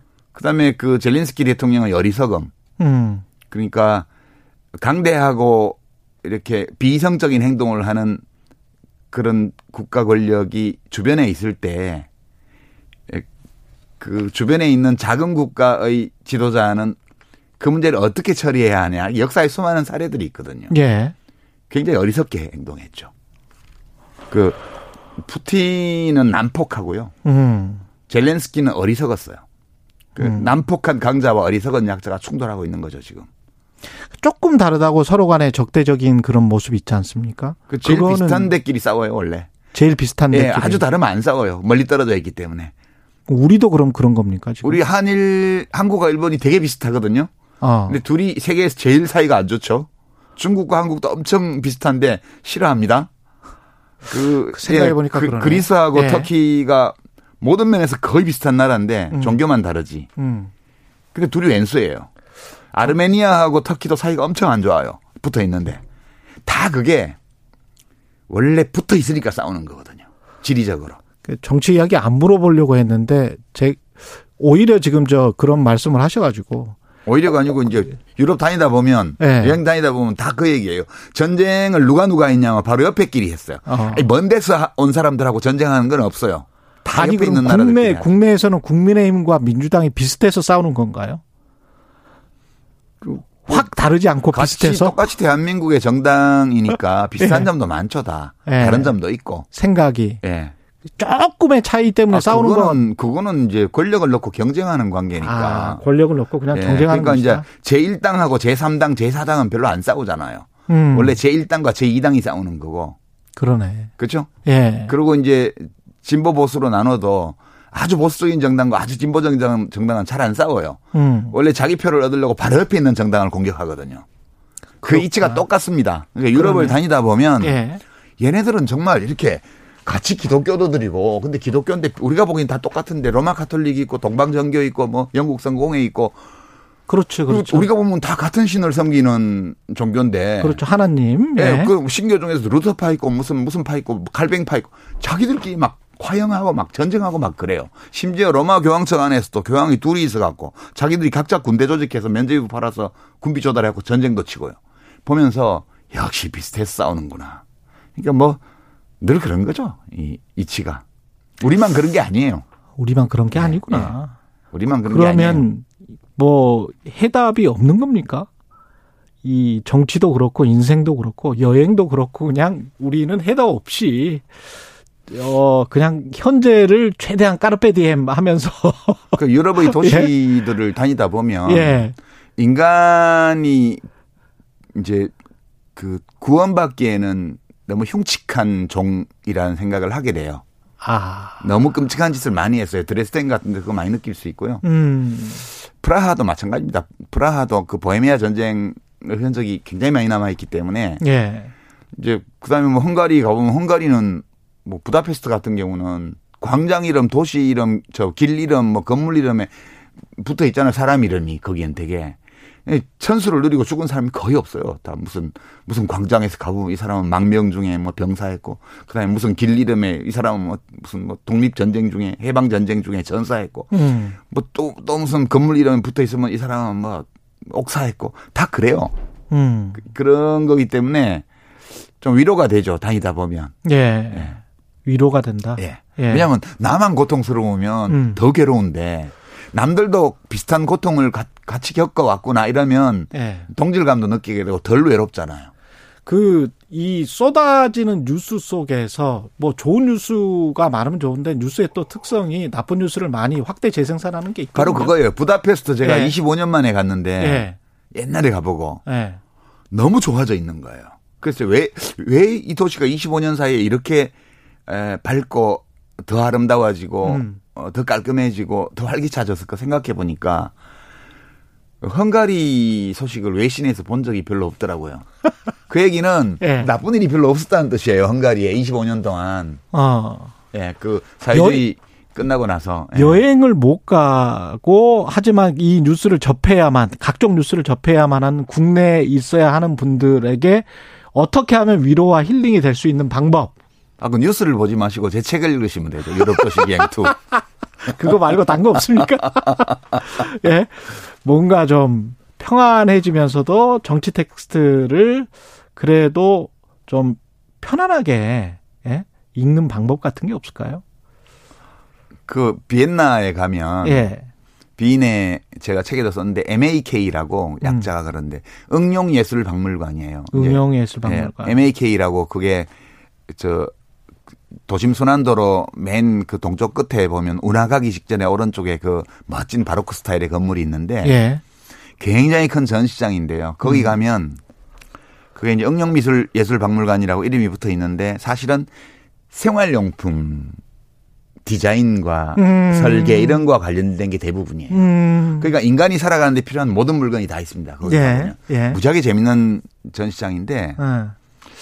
이제 거기에 가면 비더마이어 시대 전시관이라고 있습니다. 비더마이어 시대라는 거는 이제 뭐 한국인 중에 아는 사람이 만 명에 한 명도 안 될 거예요. 음. 그게 나폴레옹 전쟁이 끝나고 예. 1848년 자유주의 혁명이 유럽을 아. 휩쓸 때까지 30년의 기간을 오스트리아하고 이 독일 남부 쪽 그 바이에른 쪽 사람들이 비더마이어 시대라고 그래요. 아, 그래요? 예, 그게 음. 어떤 시대냐 하면 이제 나폴레옹 전쟁이 나면서 낡은 봉건 체제가 흔들리고 음. 자유주의가 막 퍼져나갔습니다. 예. 그래서 이제 신흥 중산층 좀 고학력 이 사람들이 와 이제 좋은 세상이 오나 보다. 음. 그런데 나폴레옹 전쟁이 수구 연합의 승리로 끝나고 예. 그리고 전 유럽의 왕정복고 전제 정치로 회귀하는 반동의 시대가 열립니다. 음. 그 30년을 어떻게 견뎠냐 이 사람들이. 음. 그게 비더마이어 시대예요. 비더마이어라는 문학 작품의 주인공 이름을 붙여놨는데 음. 소확행. 음. 소확행. 예, 이게 좀 뉴스에 관심을 끊고 예. 정치에 관심을 줄이고 어. 그리고 직장 일을 직장 일과 비즈니스를 열심히 하면서 어. 자기 집을 예쁘게 꾸미고 텃밭을 음. 가꾸고 음. 아이들과 많은 시간을 보내고 작은 것에 감사하는. 예. 이, 이, 이 소확행, 지금 말로 소확행이에요. 그러니까 예. 그렇게 아기자기한 세- 작지만 확실한 어떤 즐거움. 즐거움. 이런 것들을 추구하면서 그때 가구, 그림, 뭐 무슨 모든 것이 다 아기자기합니다. 음. 이제 그 사람들이 왜 그랬을까 생각해 보면 음. 그렇게 하면서 견딘 거예요. 그 시대를. 이게 모든 것은 변화하고 음. 또 모든 것은 지나가고 음. 고정된 것은 없기 때문에 예. 한 시기에 불길처럼 일어났던 새로운 사회에 대한 열망 이게 꺼졌다 하더라도 음. 시간이 흘러가면 또 그게 다시 일어나요. 그러니까 그때를 기다리는 거죠. 근데 이제 그거를 이제 소시민의 어떤 음. 뭐 작은 행복 이런 거에 빠졌다는 이렇게 비난하는 사람들도 있지만 예. 이제 그 무력한 개인의 입장에서 보게 되면 그렇게라도 견디지 않으면 예. 그런 시기를 보내기 어렵거든요. 예. 그래서 작가님의 예, 그것도 의도를 지혜가 됩니다. 충분히 예. 이제 느낄 수가 있을 것 같고요. 최강시사 청취자분들이 유시민 작가님 굉장히 반겨주셨는데 사이님이 유시민 작가님 반갑습니다. 작가님 따라 유럽 여행 갑니다. 축하드립니다. 김진반님. 어, 예, 그냥 생각만 하시면 돼요. 책 예. 읽으면서. 예. 유 작가님은 20년쯤 전에 거꾸로 있는 세계사 처음 알게 됐는데 빠져들어서 다 읽기 전에 다른 일을 할 수가 없었네요. 이번 책도 기대됩니다. 1719님 작가님 팬입니다. 정치평론 평론은 이제 안 하시나요? 이렇게 말씀하셨네요. 아니 예. 자꾸 이제 우리 진행자께서 뭐 예. 그런 거 유도하시는데 이제- 이제 저는 그- 또책 팔고 있고. 예, 그- 이제 그만하겠습니다. 저도. 예. 예. 근데 지, 금뭐 예. 제가 이미 다른 데서 인터뷰하면서 그 얘기를 했는데요. 예. 그렇게 뉴스를 한 일주일에 한 번만 봐도 다 알겠더라고요. 그렇게 그 정도로 지금 심플하거든요. 심플하다. 예. 예. 그러니까 뭐 단순하다. 예, 제가 이해하는 방식을 마- 하나만 소개하면 음. 이제 정부라는 건 종합병원 비슷한가요? 온갖 과가 다 있고 예. 온갖 환자가 다 오고 음. 그 중에는 좀 만성병 환자도 오지만 응급 환자도 오고 막 그러잖아요. 그렇죠. 종합병원 비슷해요. 그리고 예. 이제 대통령은 병원장인 그렇죠. 거죠. 예. 그리고 이제 각과 과장님들이 이제 장관들이고 예. 그런 거 비슷해요. 음. 비슷한데 지금 응급실 문을 닫아놓은 것 같아요. 아니 응급실 열어놨는데 의사도 한 명도 없고 간호사도 없고 응급실이 텅 비어 있어요. 그러니까 빨리빨리 아. 해야 될 급한 일들이 있는데 아무것도 안 하는 거예요. 이렇게 표현을 해 주시는구나. 예. 그러니까 종합병원에 응급실이 비어 음. 있으면 어떻게 되나요? 사람이 죽죠. 그렇죠. 예.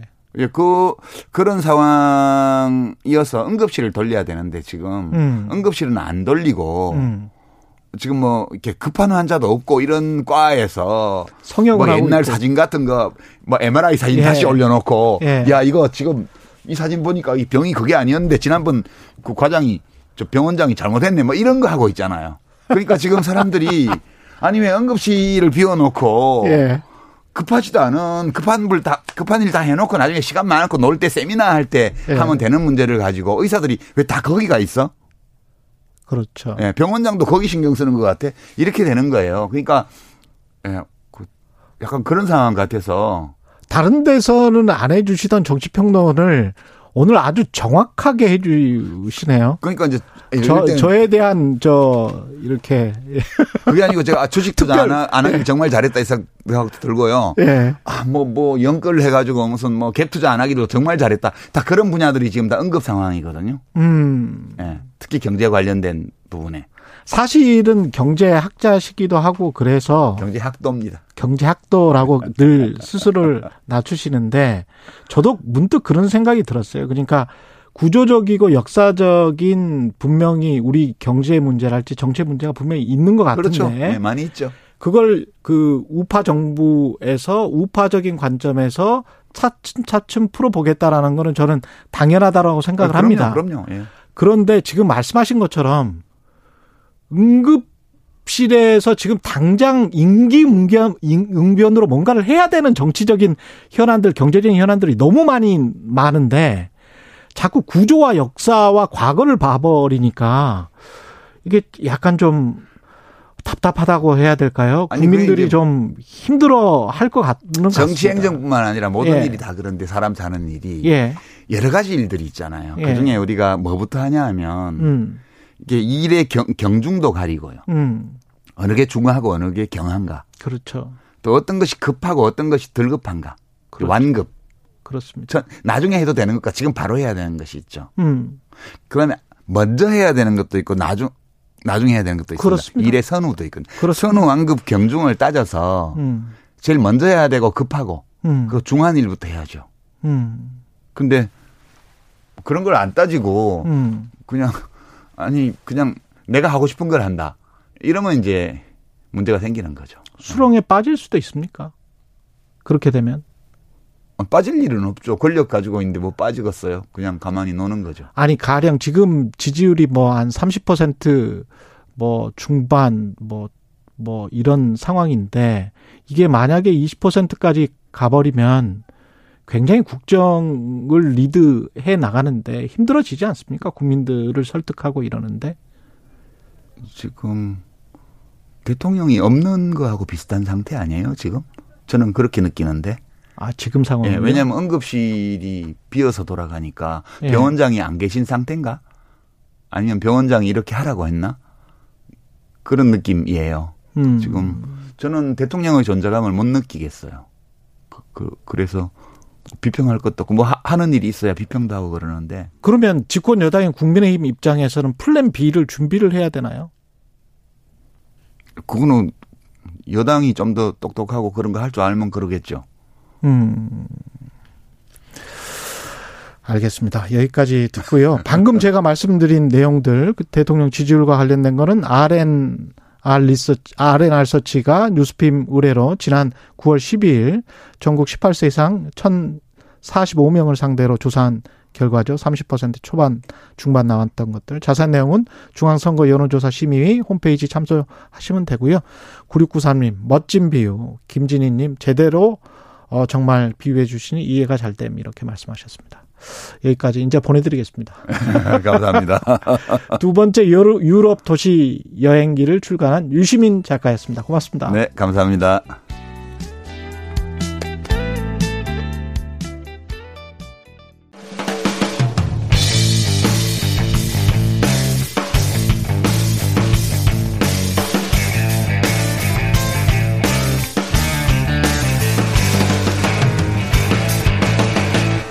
최경영의 최강 시사. 네, 매주 이 시간에는 공교육 개혁에 대한 이야기 나눠보고 있는데요. 마지막 시간인 오늘은 초중고등학교에 이어서 대학 교육 어떻게 바뀌어야 하는지 보건과 교육을 연구하는 경제학자 홍콩과학기술대 김현철 교수 나와 계십니다. 안녕하십니까 교수님? 네, 안녕하십니까. 교수님이 이제 홍콩과학기술대학교에서 경제학 가르치고 계시고 그 전에 이제 코넬 대학에서 네네. 어, 미국 코넬 대학 아이비리그에서 가르치셨네요. 네네. 예. 홍콩 과학기술대학도 세계적인 명문이고 코넬 대학은 뭐 말할 나이가 없고요. 네네. 우리나라 대학하고 어떤 차이가 있습니까? 아유, 뭐, 격차가 상당히 그래도 있는 편이죠. 크죠? 네, 네, 큽니다. 네. 어, 가장 중요한 차이는 왜 이런 격차가 만들어졌을까? 그렇죠. 가장 큰 차이로는 저는 이제 인적, 물적 투입 양이 다르다라고 말씀드릴 수 있는데요. 아, 뭐 투입한 만큼 나오는 게 어느 정도 기본적인 그 룰이니까요. 그럼요. 네. 근데 그 중에서도 물적 자본보다는 저는 사실은 이제 인적 자본의 차이가 가장 크다라고 보는데요. 교수님들 말씀하시죠. 결국은 이제 교수와 대학원 학생인데요. 아, 이제 혹- 많은 분들이 오해를 하십니다. 아, 대학의 주요 기능이 이제 상위권 대학의 주요 기능이 이제 교육에 있는가라고 하면 사실은 그렇지 않고요. 이용. 이제 연구에 들어 예. 방점이 맞춰져 있는데요. 음. 그럼 연구는 주로 누가 하는가? 교수와 대학원생들이 이제 힘을 합쳐서 많이 하잖아요. 근데 우리는 학부만 비례한 거예요? 어, 우리는 학부가 이제 더 중심에 맞춰져 있는데 아. 그거는 이제 연구 중심 대학이 아니라 교육 중심 대학은 그렇게 돼야 되는데 연구 중심 대학은 대학원과 교수의 이제 연구 능력에 맞춰져 있어야 된다. 뭐 이렇게 보시면 될 것 같습니다. 그래서 뭐 세계 무슨 백대 대학 무슨 랭킹 매기는 것들 있지 않습니까? 네네네, 뭐 이런. 것들 보면 한국 대학들이 서울대학을 비롯해서 뭐 한국에서는 최고지만 네네. 엄청 떨어지더라고요. 뭐 엄청 떨어지는 떨어지지 모르겠지만 아시아의 우리, 우리 네. 경제 수준이나 뭐 이런 거에 그렇죠. 비하면 네, 그러니까 홍콩 저는 이제 미국보다 떨어지는 거에 대해서는 뭐, 뭐 그렇다 치더라도 예. 우리 경제 수준이 그렇게까지 차이 나지 않는 홍콩이랑 싱가포르에 비해서도 예. 굉장히 많이 밀리잖아요. 예. 결국은 그러한 이유가 또 인적 물적 자본의 투입량이 다르기 때문에 그렇다고 볼 수 있는데요. 예. 어, 인적 자본을 사실 말씀드리면은 음. 우리나라는 우리나라 우리나라 교수, 우리나라 학생들 중심으로 이루어져 있습니다. 음. 저는 이게 우리나라 사람들로만 대학 경쟁력이 올라갈 수 있는 거의 최대치에 이미 와 있다라고 아. 보고요. 예. 우리나라보다 더 우리나라 대학교보다 더 높, 더 높은 수준의 이제 대학 경쟁력을 유지하는 나라 그런 대학 중에서는 음. 이제 뭐 베이징 칭화대 혹은 뭐 도쿄대 정도인데 이거 인구 부국들의 이제 그렇죠. 그런 대학이거든요. 예. 남은 홍콩이나 싱가포르이 그렇지 않음에도 불구하고 이렇게 최정 상권으로 단기간에 올라올 수 있었던 것은 아. 이제 굉장히 많은 인재들을 흡수하는 그런 것들이 가능했기 때문이다라고 음. 말씀드릴 수가 있겠습니다. 굉장히 많은 인재들을 외국으로부터 흡수한 거죠. 외국으로부터 흡수한 거죠. 그러니까. 예. 그럼 미국 모델이랑 사실은 비슷한 거죠. 미국은 예. 미국 이제 보시면은 전 세계의 가장 뛰어난 인재들을 이제 빨아들인다는 사실을 알 수 있잖아요. 예. 그게 왜 그런지 생각해 보면은 교수의 연봉도 굉장히 높고 또 네. 대학원생들한테도 굉장히 이제 support를 많이 해주고 그렇습니다. 음. 제가 미국에서 음. 이제 박사과정 뭐 교수까지 다 하다가 왔는데요. 예. 이제 15년 전에 제가 박사과정을 시작할 때 저한테 이제 공부만 열심히 하라고 한 달에 250만 원 정도를 줬어요. 세금도 없이. 한 달에 250만 원을 네. 학비는 무료고 학비는 무료고요. 이제 그렇게 줬는데 지금 가치로 생각하면 한 달에 400만 원 정도를 대학원생들한테 그것도 외국 대학원생들한테 아무런 조건 없이 6년 동안 저한테 주는 겁니다. 그 사립 대학을 다니셨었어요? 네네 미국 뭐 이제 아이비리그 대학을 아비리그 네, 대학을 다- 다니셨는데 네네 와그 돈은 어디서 나옵니까? 그 사람들은 이제 결국은 뭐 등록금에서도 나오고 예. 정부 보조에서도 나오고 뭐 다양한 뭐 굉장히 큰 펀드가 있기 때문에 그 그렇죠. 펀드 투자에서도 이제 나오고 그렇게 해서 결국은 외국 대학생들 외학 외국 대학원생들한테 결국은 이제 뭐 다른 나라로 갈 수도 있지만 그렇지. 그런 투자를 하는 이유는 여기서 최고의 이노베이션을 만들어 봐라. 뭐 이런 의미라고 볼 수가 있겠습니다. 야 놀랍죠? 근데 너무 놀랍네요, 진짜. 네, 그리고 제가 이제 졸업하고 나서 예. 미국의 직장을 잡았는데 예. 이제 한국에서 제가 잡을 수 있는 직 한국에서 대학 교수 하는 거에 비해서 예. 한 두세 배 많은 연봉을 이제 줍니다. 코, 코넬 대학 그 코넬 대학 있을 때 그랬고요. 코넬 대학 교수 하실 때. 네, 홍콩이라 홍콩으로 왔, 왔더니요. 예. 연봉이 더 올랐어요.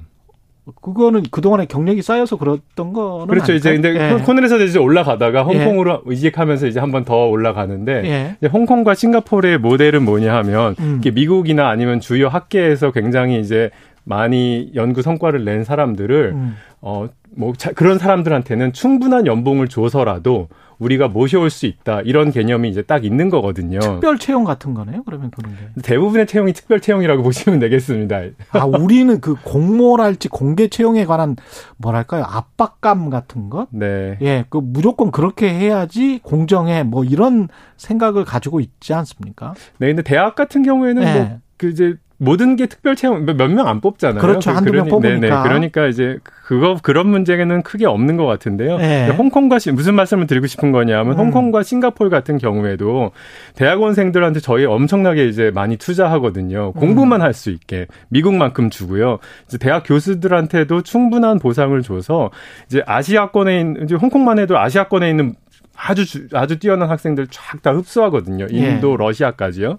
어 그래서 결국 우리나라도 대학 이 경쟁력을 이제 여기서 한 번 더 퀀텀 점프를 한 번 더 하려면은 예. 이전 세계에서 가장 우수한 인재를 뽑아올 수 있도록 음. 좀 대학이 체질 개선을 한번 해야 되지 않을까 뭐 이런 생각을 가지고 있습니다. 아까 교육 중심 대학, 연구 중심 대학 말씀을 하셨는데 네네. 교수들 외국의 유명 대학의 교수들의 연구와 강의 비중은 어느 정도 시간 배분은 어떻게 합니까? 네, 그 이제 연구 중심 대학은 강- 강의보다는 아무래도 연구 중심이고요. 그렇겠죠. 제, 시, 제 제가 이제 연구 중심 대학에 쭉 있으면서 제 시간을 쓰는 거의 비중은 뭐 한 90대 10. 90이 연구에 90이 연구죠.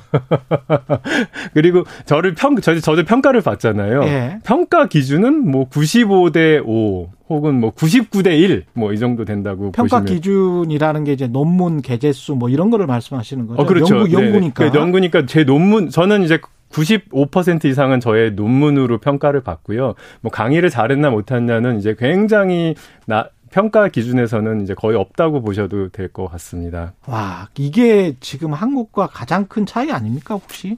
네, 이제 강의도 그렇고 한국은 학, 학내 정치가 장난이 아니라던데.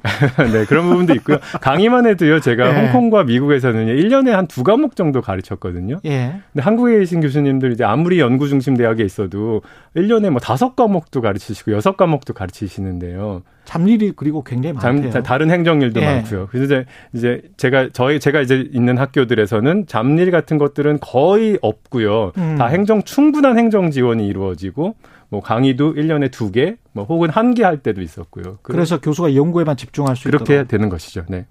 학생들 구성은 어떻습니까? 아까 그 다양성 말씀하시는데. 네, 그러니까 학생과 교수의 구성. 우선 뭐 교수의 구성 사실 말씀드리면요. 예. 홍콩 과기 뭐 미국은 말할 것도 없고요. 홍콩 과기대에서 중국인의 비중이 50% 정도입니다.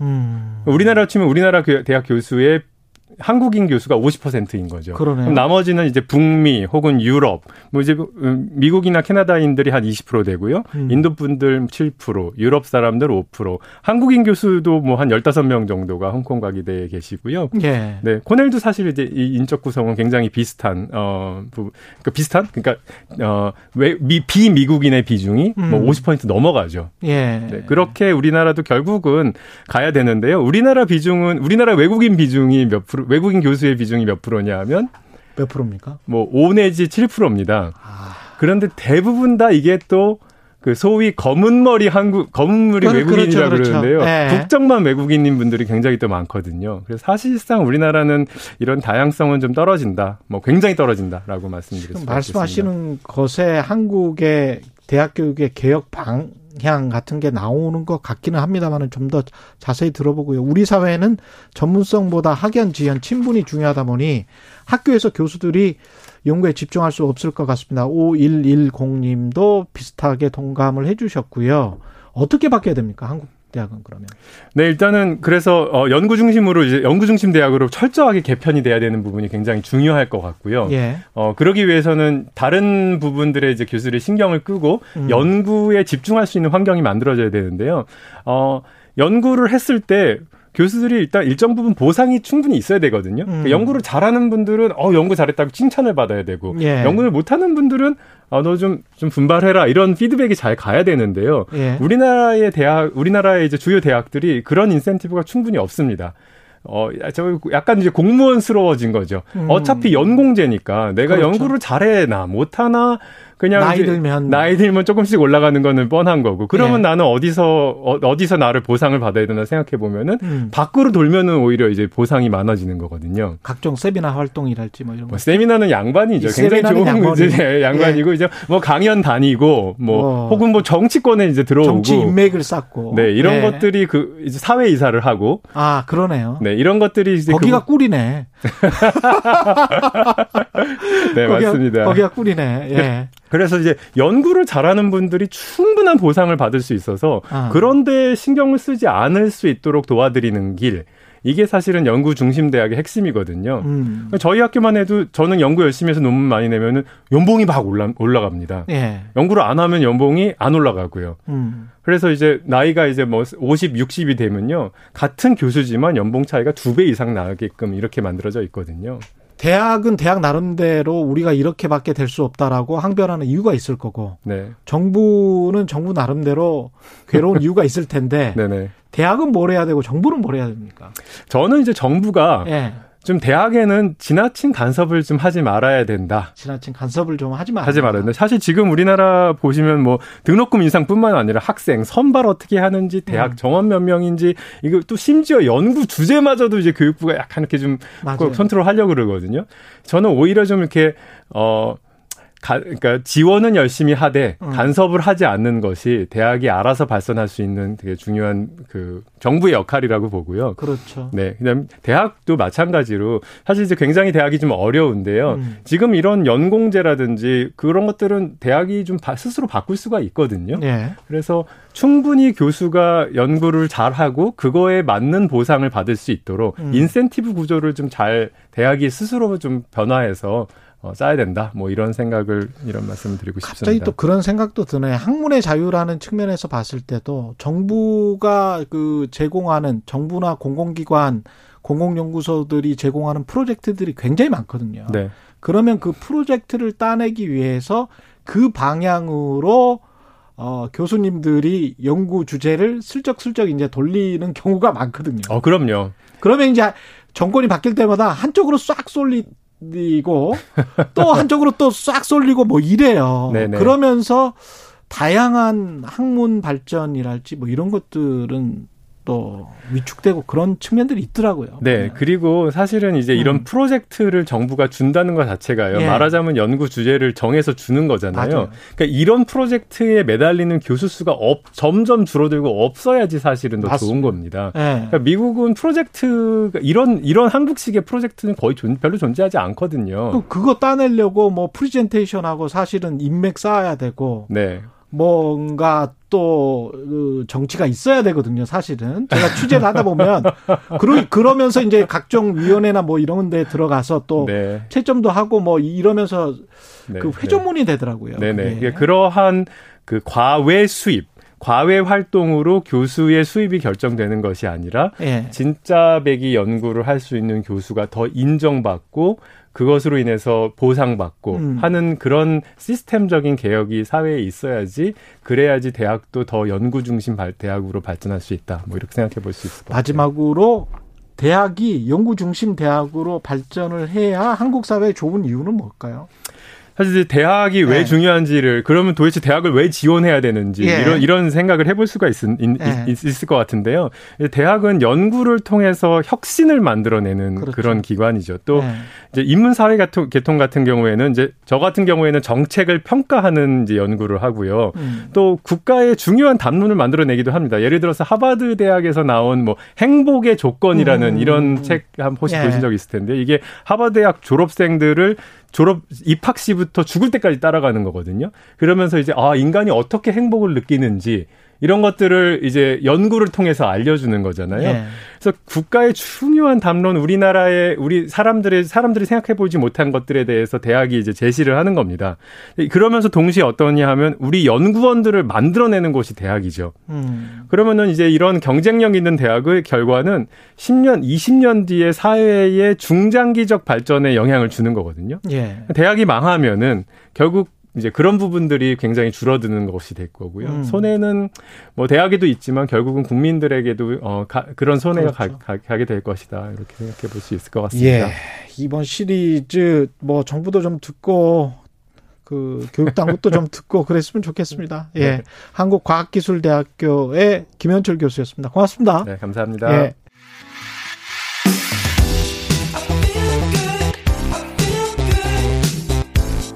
세상에 이익이 되는 방송 최경영의 최강 시사 네, 행안부 경찰국 신설 등 경찰 제도 개선안 발표를 앞두고 경찰 직업, 예, 직장 협의회죠. 단식, 삭발 농성, 그리고 빗속 삼보일배 불사하면서 맞서고 있는데요. 전 경남 경찰청 직장 협의회장을 지냈던 경남 마산 동부 경찰서 양덕 지구 대장으로 근무하고 계십니다. 류근찬 경감 연결하겠습니다. 안녕하세요, 경감님. 예, 안녕하세요. 반갑습니다. 예.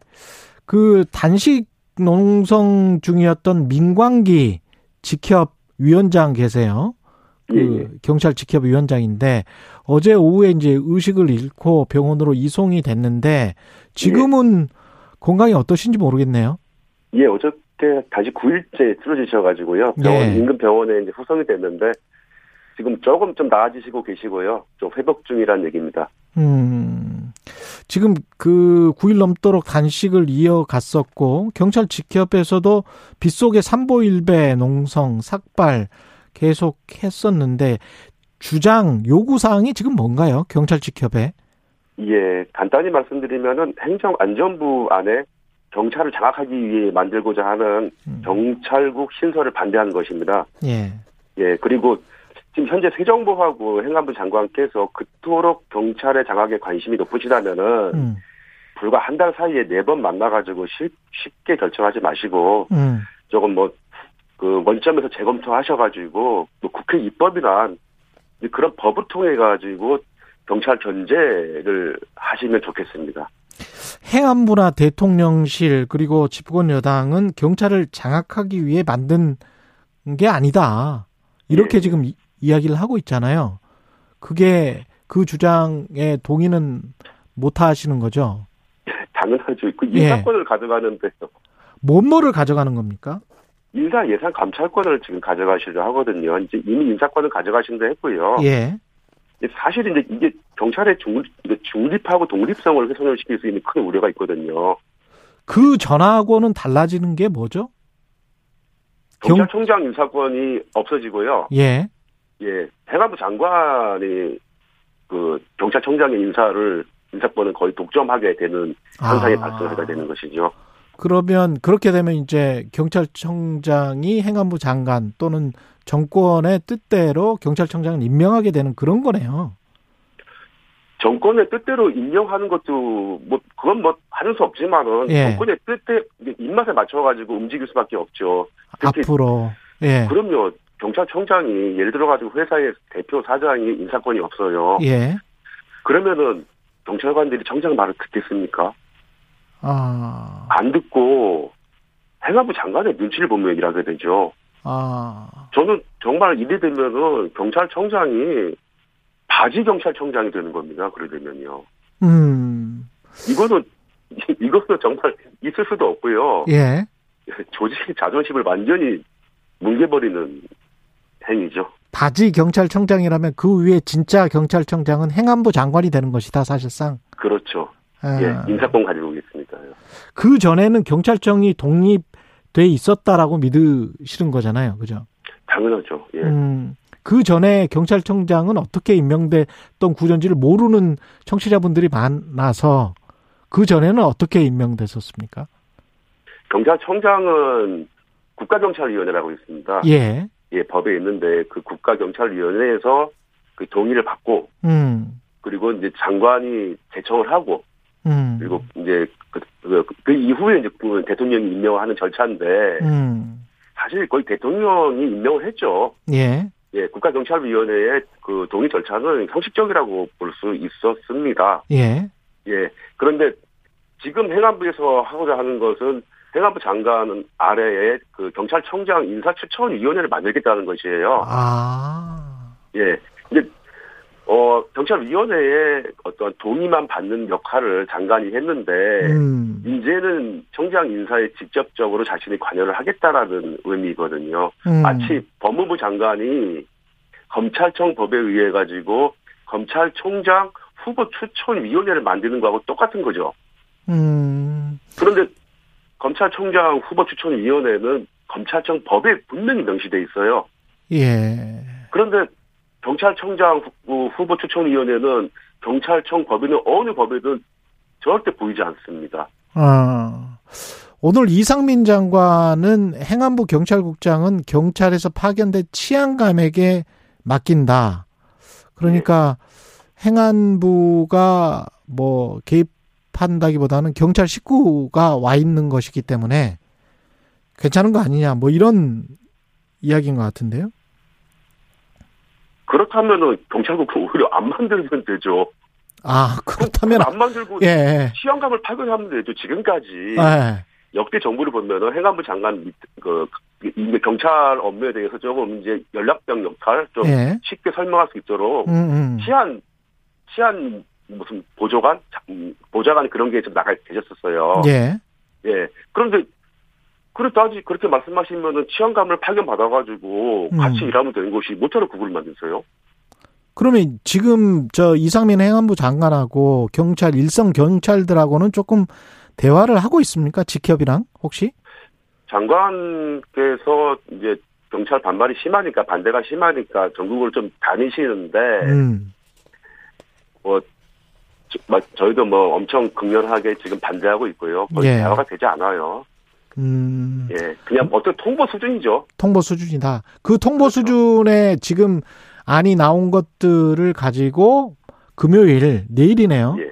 경찰제도 개선 최종안을 발표를 만약에 해버렸다. 그리고 예. 지금 예상한 음, 그대로의 수준이다라고 하면 경찰 직협에서는 어떻게 대응을 하실 건가요? 아, 저희가 사실 할 수 있는 게 많이 제한이 돼 있거든요. 공무원이니까. 예. 그렇죠. 예. 예.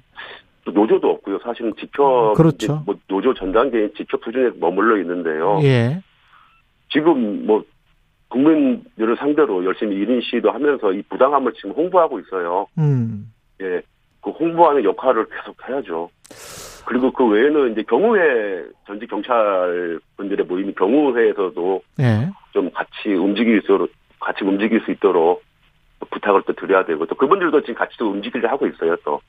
그 경찰이 공무원이고 특성상 과한 집단 행동이나 뭐 이런 거는 뭐 할 것 같지는 않은데 어떻게 보세요?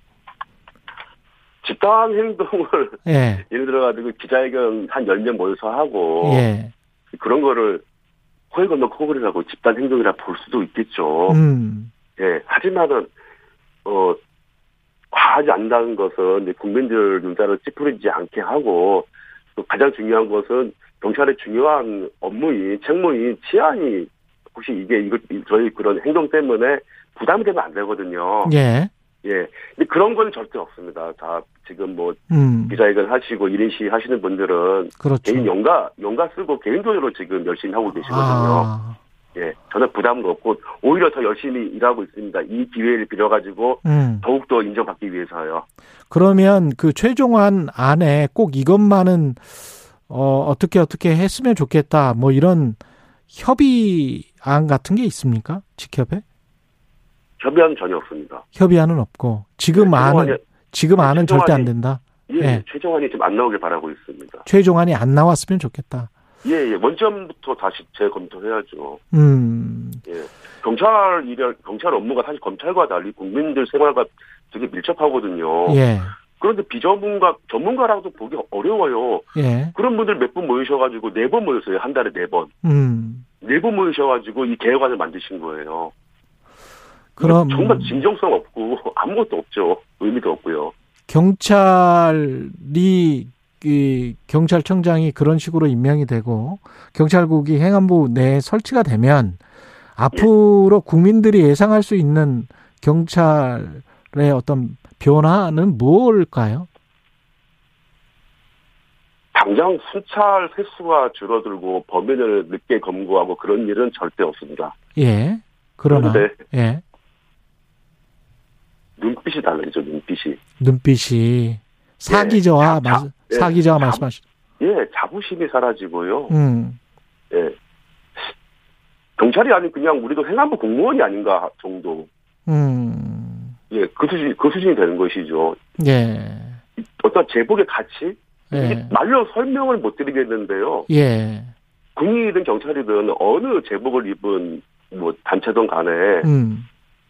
어떤 가치관이라는 게 보이지 않는 그런 게 있어요. 예. 예, 그것 때문에 뭐 열심히 일하고 또뭐 피해를 보더라도 희생을 희생을 하더라도 그거를 감내하는 게 그 유니폼의 알겠습니다. 가치거든요. 음. 음. 뭔가 이게 좀 떨어질 것 같아요. 떨어집니다. 여기까지 듣겠습니다. 지금 경찰 직협정 목소리 들어봤고요. 최근에 최강 시사에서는 추후에 이상민 행안부 장관 또는 행안부 쪽 인터뷰 준비되는 대로 그쪽 입장도 들어보겠습니다. 지금까지 경남 마산 동부경찰서 양덕 지구대장 류군찬 경감이었습니다. 고맙습니다. 예, 감사합니다.